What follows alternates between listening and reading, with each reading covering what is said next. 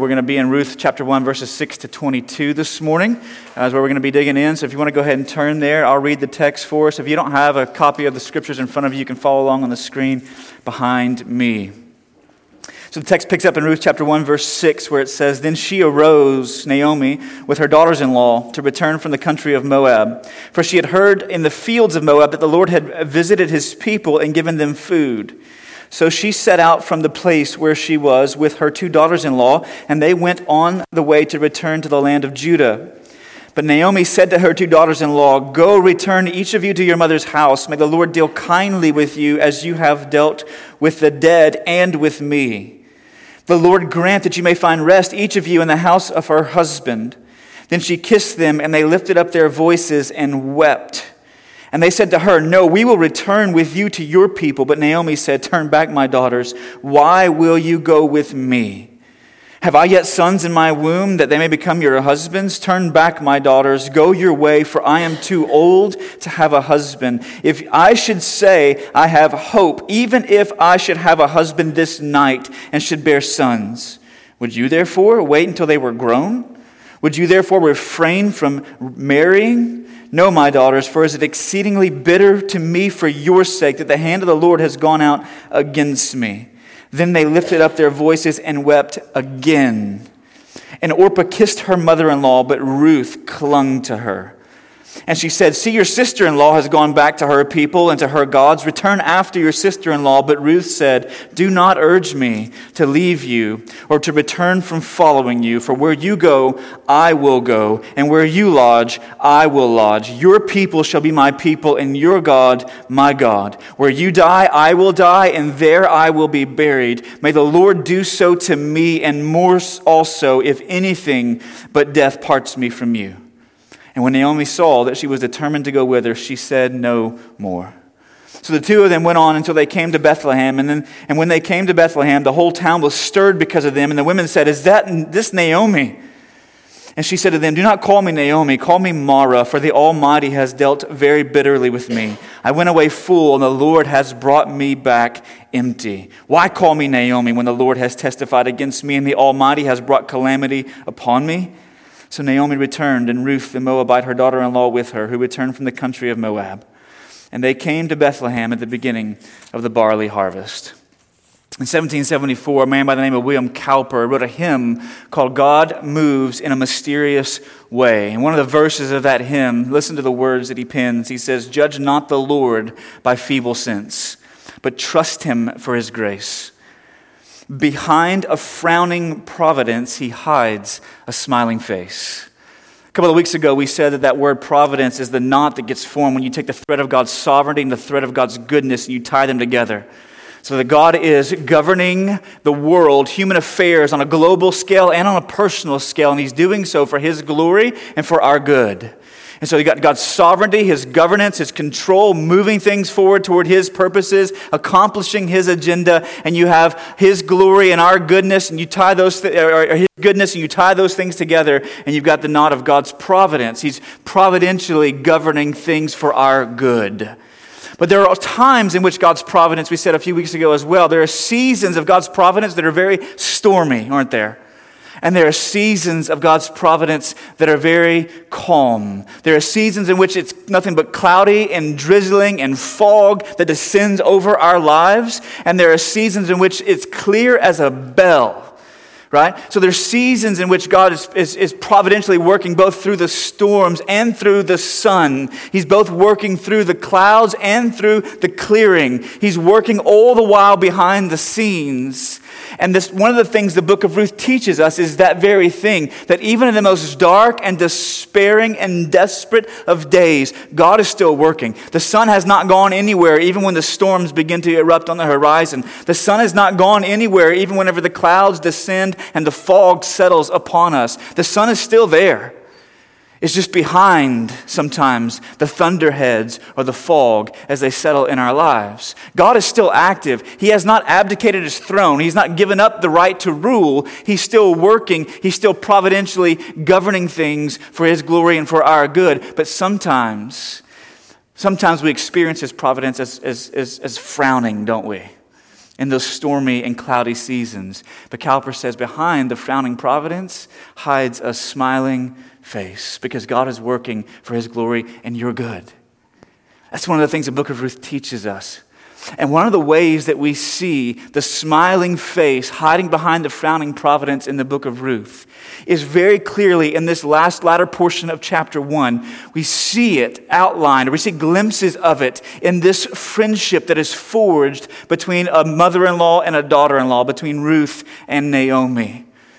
See, in a, in a, in a season and a day in which uh, loyalty and love was far removed from the people of Israel, Ruth demonstrates it clearly in her relationship with Naomi. One other church father by the name of Jerome, he said this. He said, A friend is long sought, hardly found, and with difficulty kept. I've used that quote here in a message about a year and a half ago but I keep thinking about it. It keeps turning over in my mind. And I, I, think one of the reasons that a friend really is indeed long sought, hardly found, and with difficulty kept is because uh, how fair weathered at times we are in our friendships, how fickle we can be at times in the context of our relationships. You see, when the sun is shining and the birds are singing, like we're thick as thieves, right? right? We're, we're, this is good. But, but when the clouds roll in and winter settles over the souls of the people around us, sometimes we don't know what to say we don't know how to say it. We don't know what to do, how to do it, how to move towards them. And so we become as thin as ice on a North Texas pond in the middle of the winter. And you know as well as I do, that sheet's not very thick. You're going to put one foot through it and go down to the bottom. Can I get a witness? You see? That's, that's, that tends to be the way that we normatively operate in friendships, and we see that all across our culture, and sometimes we even see it within the context of the church. But this picture of friendship that we see between Ruth and Naomi and Naomi goes well beyond that. I think what we're intended to see in some, some, some to the degree of ideal friendship, of real friendship, of what it really looks like to truly be a friend. And whether Naomi could see it or not, remember we said last week, sometimes your past grief, it blinds you to God's grace in the present. And so as this cloud settles over, you can't see what's standing right in front of you. Even though Naomi, could not see it, I want us to see it this morning. I want you to see it. I want you to see this picture of this beautiful friendship that's a gift of God's grace to Naomi. As we look at this text now, like last week we looked at it through the lens of Naomi, this week we're going to look at it through the lens of Ruth and see four things about friendship. First one, its essence, its marks, its results, and its root. All right, so the first thing, the essence of true, real friendship is a gift of God's grace. I want you to know the essence of friendship is just loyalty and love. That's what it is. That's what friendship is. It's loyalty and love. In verse 8, Naomi picks up a term that gets frequently used through the Old Testament to communicate something of God's faithfulness, to communicate something of God's love, His kindness, His loyalty toward His covenant people. And that Hebrew term there that Naomi uses in verse 8 is the word chesed. You got to kind of like like roll it off of your back of your throat when you say the H. Chesed, right? Um, it's the word chesed means this in the Bible. It means loyalty. It means love. It means faithfulness. It means kindness. It means steadfastness. In fact, it gets translated multiple ways throughout the Old Testament because it has such a rich meaning that one English term is not its equivalent. And so, for instance, in places like Deuteronomy chapter 7, verse 9, it's translated steadfast love, where it says, Know therefore that the Lord your God is God, the faithful God who keeps covenant and chesed, steadfast love with those who love him and keep his commandments to a thousand generations. In other places, it's translated as, as, as, as, faithfulness or loving kindness, like Psalm 108, verse 4, where the psalmist says, For your steadfast love is great above the heavens, and your chesed or your faithfulness reaches to the clouds. Older translations say, Your loving kindness stretches to the clouds. Or in other places, like in Micah chapter 6, verse 8, it's translated just simply as kindness. He has told you, O man, what is good and what does the Lord require of you, but to do justice and to love chesed, to love kindness. Over and over again in the Old Testament, it's, it's used in those contexts that talk about steadfastness, loyalty, love, kindness.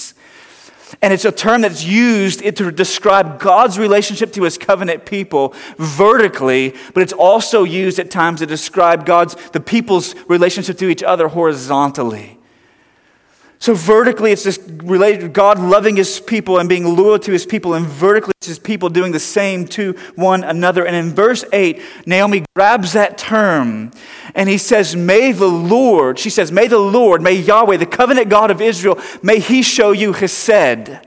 May he deal kindly with you in the house of your mother, in the house of your future husband, that he would give you security, that he would give you rest, that he would give you normalcy, that you would return back to the known, and that he would provide for you. And then, and then she says something radical. She says, May the Lord deal kindly with you, show you chesed, in the same way that you've dealt with the dead, my two sons, your two husbands who are now in the grave, and me, your mother in law. May the Lord deal with you the way that you've dealt with me, which has been chesed, kindness, loyalty, and love. This is what Ruth does in the context of the relationship that she has with Naomi. In the context of the, she shows chesed. Right? You want to see it elsewhere in the book of Ruth? We've been kind of granular up to this point. I'll pick up from chapter 1. We'll land in chapter 3 here for a moment. I don't want to give away too much. But in chapter 3, whenever Ruth approaches Boaz, and says, Boaz, redeem me. That's what she's asking for, for to be redeemed, for, not only for her, but for Naomi. Listen to how Boaz responds in, in, in, chapter 3, verse 10, when he says, may, the, may you be blessed by the Lord, my daughter. You have made this last chesed kindness greater than the first, and that you have not gone after young men, whether poor or rich. What Boaz says is this, is that your kindness, your chesed has been displayed to your mother-in-law on multiple occasions. For the first, the, the, the former that he's referring to is her returning from the fields of Moab with her mother-in-law to Bethlehem and going out into the fields to glean, which we'll see next week as an expression of her desire to provide for Naomi in the present. She's loyally, loyal, loyally loving Naomi in the present by providing for her by gleaning at the corners of the fields. But he says this latter act of kindness far supersedes that former one because here's what she's asking for. Not only is she going out to the fields to provide for Naomi's present, but she's coming to Boaz saying, Would you redeem me? You're one of her kinsman redeemers. Would you spread your garment over me and take me to be your wife so that I can provide not only for Naomi's present, but for her future? For her future that she would have line, that she would have inheritance, that she would have a, a, a, land, that she would have a people, that she would not be forgotten about over, over, the, over the course of human history. And he says, This latter one is better than the former because you hadn't chased after all the young men, whether they were poor or rich, no matter their social standing, no matter their financial stability. You haven't chased after them, but you've come to me as one who could redeem not only you, but her as well. And he says, That's a beautiful act of kindness. That's a beautiful act of loyal love. Do you see that? This is the essence of friendship, that it's loyal love.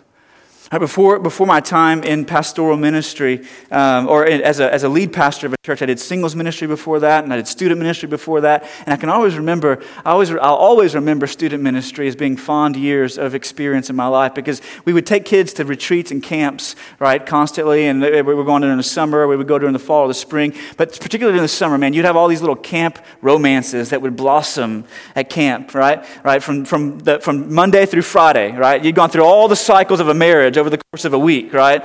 Um, you meet and you get together and then you break up and then you have a hard time. Maybe you come back together and then you go, to, go home and you never see each other again, right? So it's these little, little fickle kind of camp romances right? And friendships can be that way at times as well with some students, is that they kind of bounce from friend to friend based upon their highs and their lows, based upon what they said that day or what they didn't say that day, or they didn't notice that I cut my hair, or they didn't notice that I made the team, whatever it is, right? You have these fickle friendships. And unfortunately, sometimes as we merge into adulthood, sometimes we don't we bring those patterns, same patterns with us into the context of our friendships, in the context of what are to be adult relationships, and they become very fickle. They become kind of flash in the pan friendships. But that's not what's going on here. There is deep love and loyalty. It's the essence of friendship. And so, how do you know if you're showing that kind of love and loyalty? And how do you show that kind of love and loyalty? I want to give you three things this morning. And the first one is this.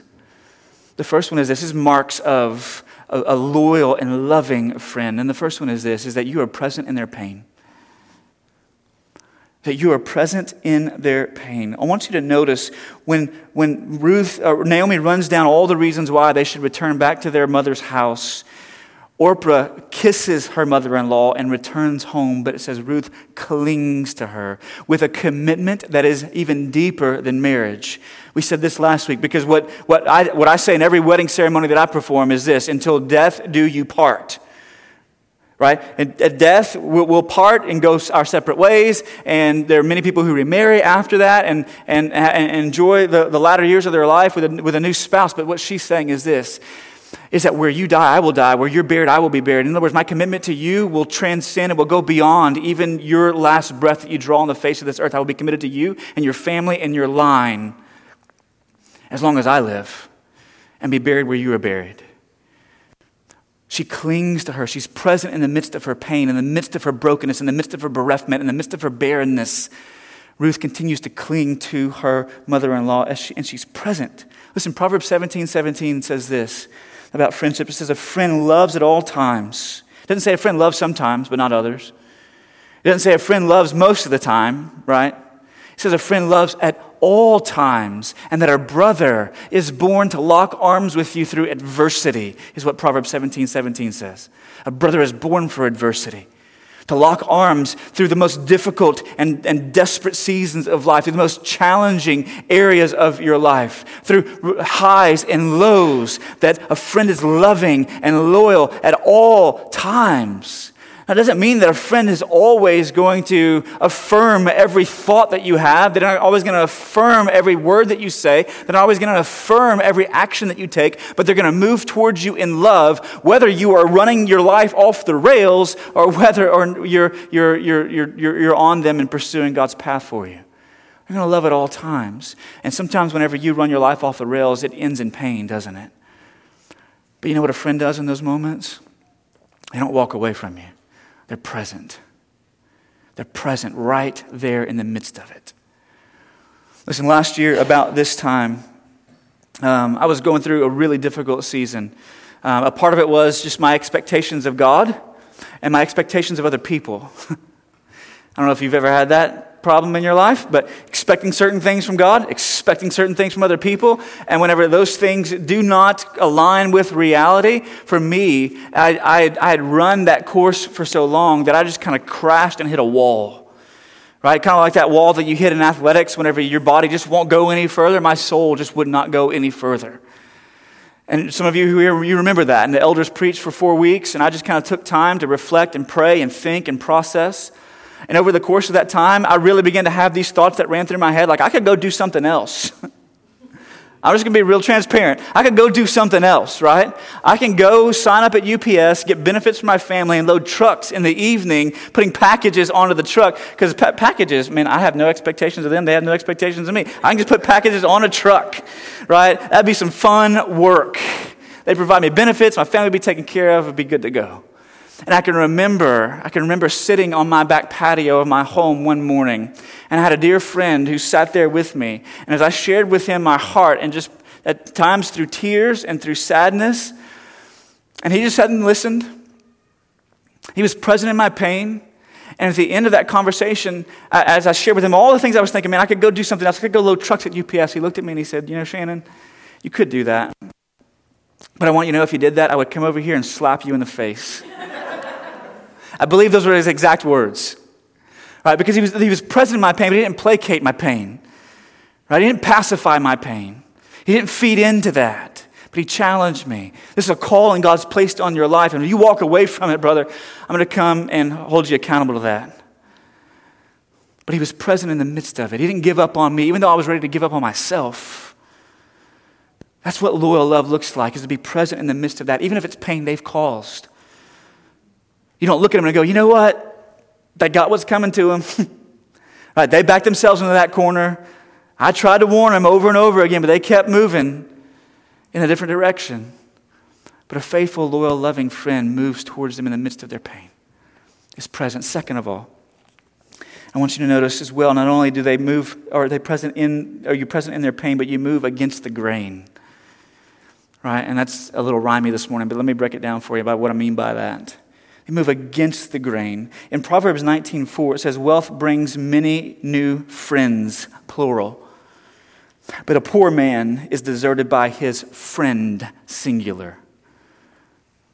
Man, that's, that's big. Wealth, right? Social standing, standing in society, right? You have upwardly mobile individuals who, who have great amounts of disposable income, and so they have lake houses, and they have season tickets, and they have all these opportunities to go and do things, man. It tr- attracts people like moths to a flame, doesn't it? Wealth brings many new friends, plural. Whenever you make it, everybody wants to make it with you. But he says a poor man is deserted by his friend, singular. That those who lack all those things tend to find people moving away from them and not towards them. And I want you to consider in the text how Ruth responds to Naomi. Listen, in verses 8 to 13, Naomi does her best to persuade Orpah and Ruth to go home. Do not come with me. You would be a fool to come with me, Naomi says.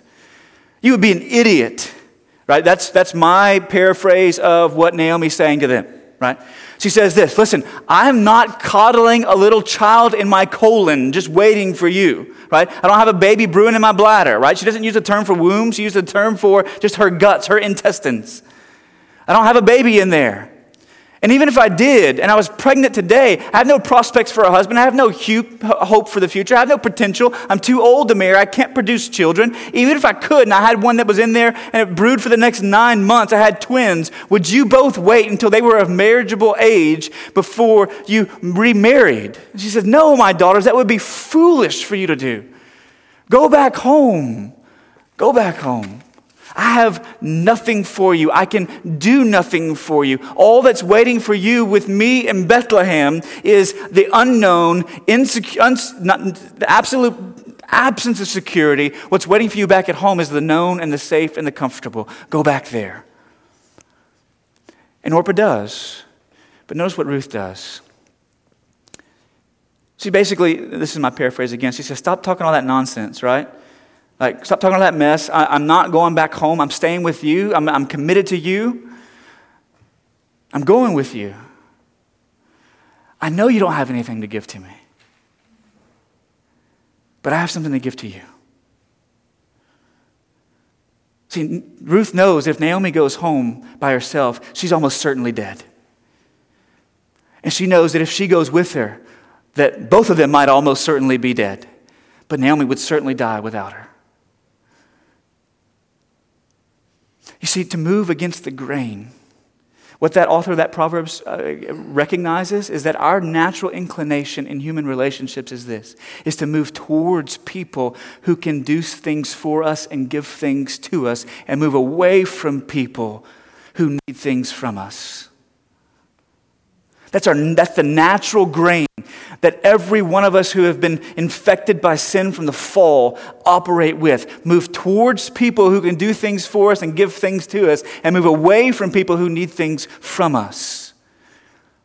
But what Ruth shows us is that friendship is moving against the grain. It's moving against the grain in someone's life when they have nothing to offer you. They can do nothing for you, right? You don't just move towards the people who have season tickets, but you also move towards the people who are on food stamps. You move towards them in love and loyalty. You move against the grain. Do, do you? Or do you surround yourself with people who can give things to you? Because real friendship is not only about what you can get, but what you can give to others. The third mark of it is this is that you set your life aside for theirs. Right? You throw your life away so that they can have one. See, so at times in real life changing friendships, there are times where we must throw our lives away for others to have a life. And this is exactly what Ruth does. She says, I know I'm throwing away my inheritance. I know I'm throwing away my security. I know I'm throwing away all the things that I know and am comfortable with to embrace all the things that I don't know. And quite honestly, it's probably going to be quite painful as we walk through this. I'm throwing away the sure bet for all the uncertainties that lie in Bethlehem. That's what she does. She sets her life aside for Naomi's. And listen, there are times in the context of friendships, real life changing friendships, where people set aside their life for someone else's. You know that?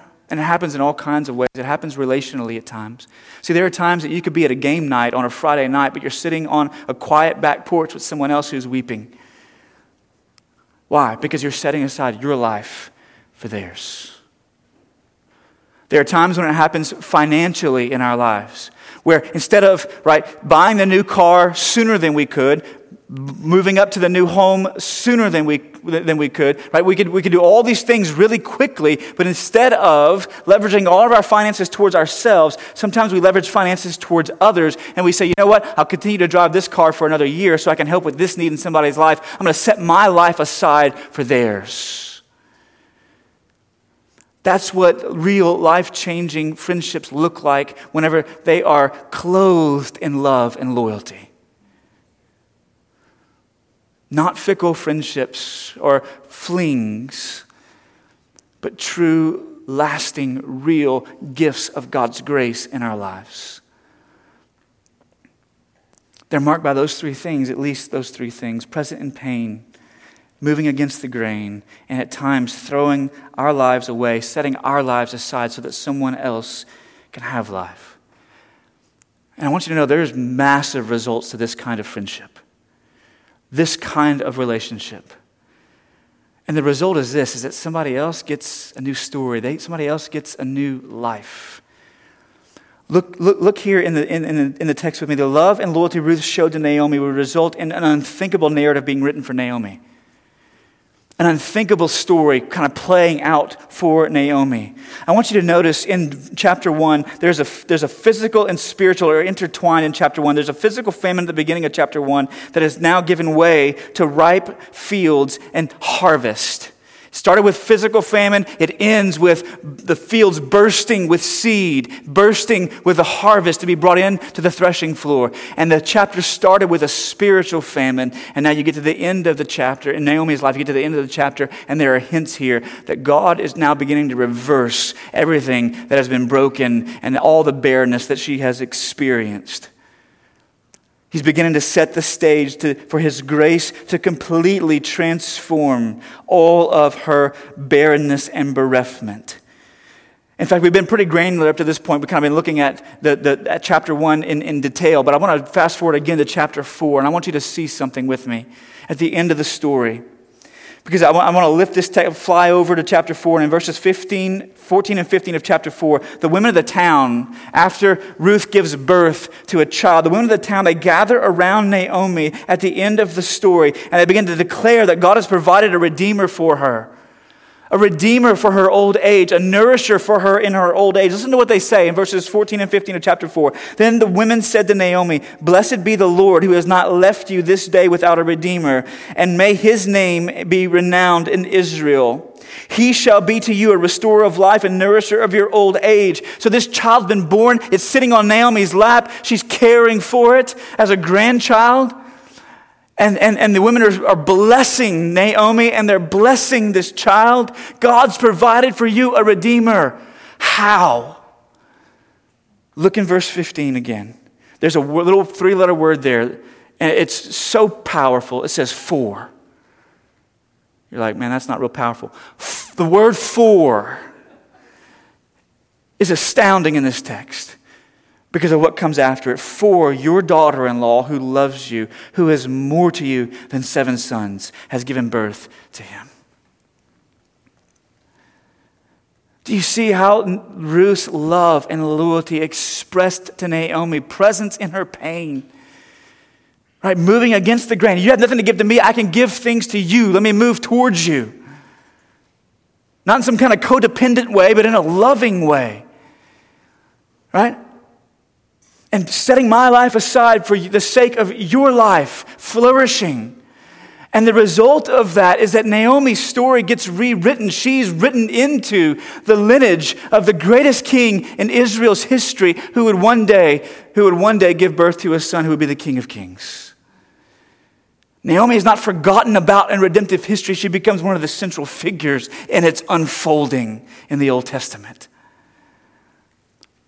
See, sometimes whenever we demonstrate that kind of love and loyalty in the context of friendships, what you will find is that God would use you, you and your friendship, your love, and your loyalty to someone else to be the pen and ink by which He rewrites the end of their story.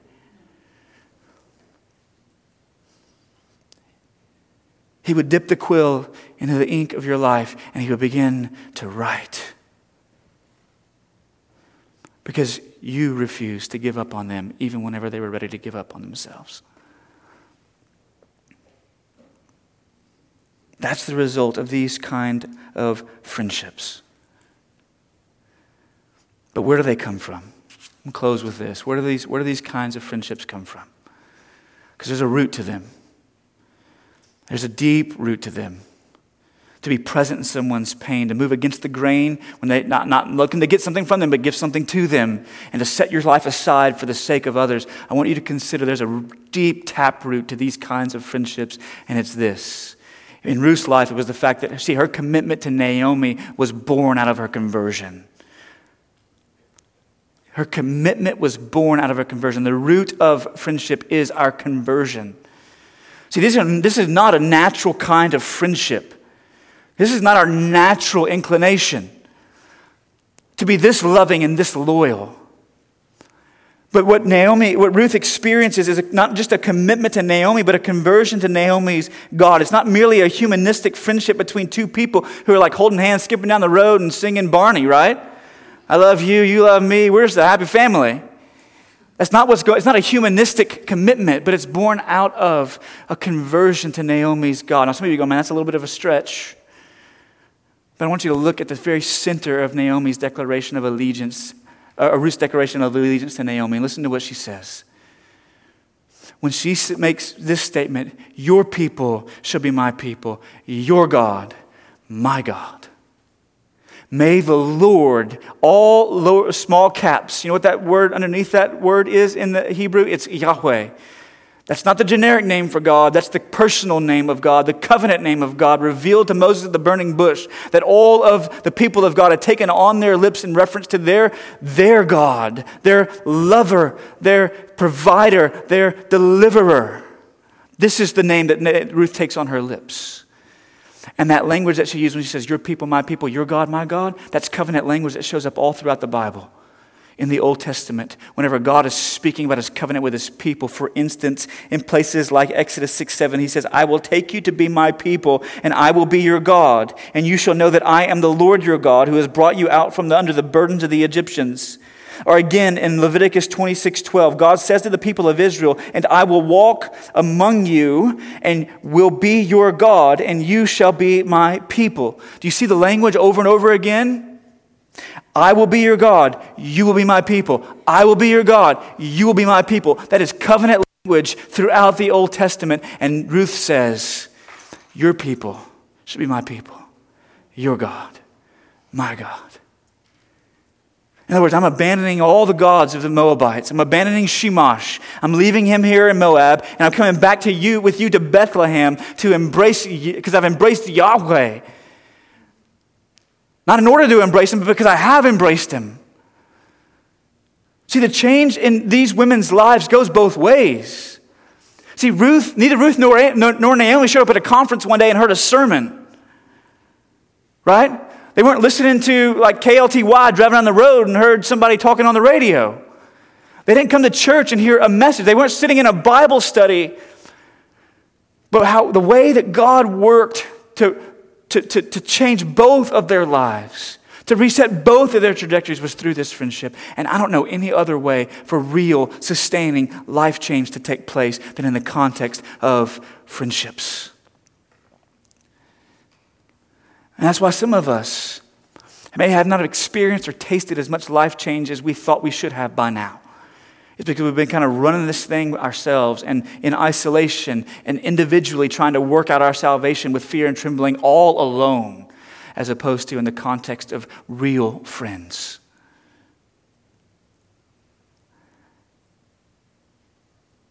See, the, but the root of this, you'll never do this by yourself. You'll never do this by yourself. You need the grace of God in your life active and operative to be present in people's pain, to move against the grain, and to set your life aside for theirs. It doesn't happen normally or naturally because Naomi, uh, Ruth has been converted. See, Paul describes conversion this way in 1 Thessalonians 1 9. He writes, For they themselves report concerning us the kind of reception we had among you. In other words, when we showed up, this is how we were received. And not only how you were, we were received, but and how you turned from, to God from idols to serve the living and true God. And that's exactly what happened in Ruth's life. That's exactly why her commitment to Naomi was what it was. It wasn't just this horizontal commitment that Ruth had to Naomi, but it was a vertical commitment to Yahweh and then a horizontal one to Naomi.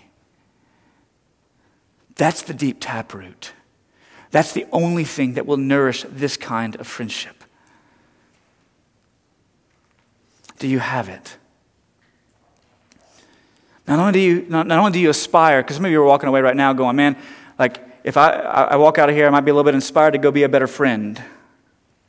But I want you to know you will fall flat on your face walking out of here if you're just inspired to go be a better friend without a deep tap root in your life of friendship with God. And the only way to get that kind of friendship with God, listen, is not to look at Ruth and Naomi and say, I'm really inspired to go be a better friend, but to look at the one to whom Ruth points and know that He has provided a way for you to have friendship with God. He has provided a way. You see, because there was another.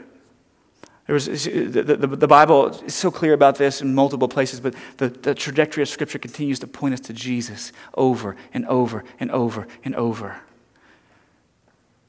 And while Ruth does this perhaps better than we do, she still does it imperfectly, but there was one who did it perfectly.